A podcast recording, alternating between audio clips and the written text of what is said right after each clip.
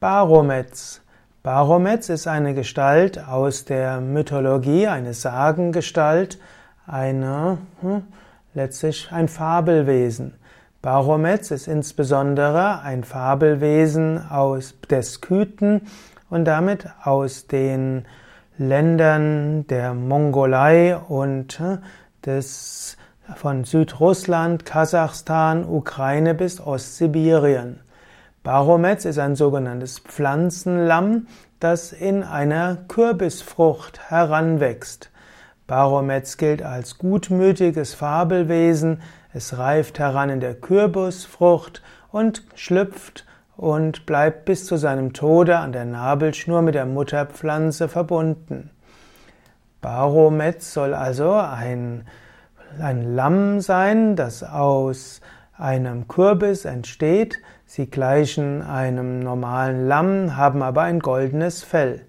Sie können nur das fressen, was in der unmittelbaren Reichweite der Kürbispflanze ist. Wenn sie alles aufgefressen haben, dann kann es sein, dass sie verhungern und deshalb sterben. Aber es heißt auch, dass sie vorher auch schon von Wölfen gerissen werden oder von Menschen vorher geschlachtet werden.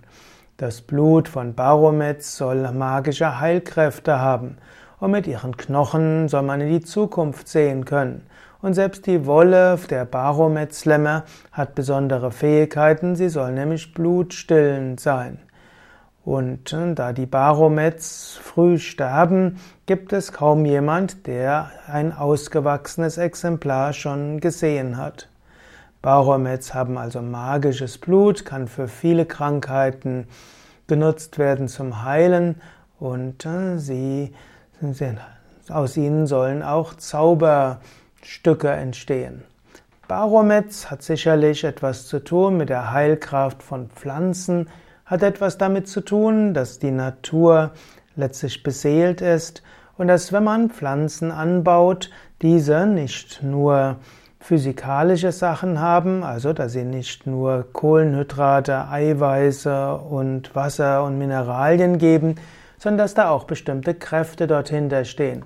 Und hinter den Mythen von Barometz, der auch als Jedua bezeichnet wird, J-E-D-U-A-H, oder als skytisches Lamm bezeichnet wird, steckt die außergewöhnliche Magie der Natur.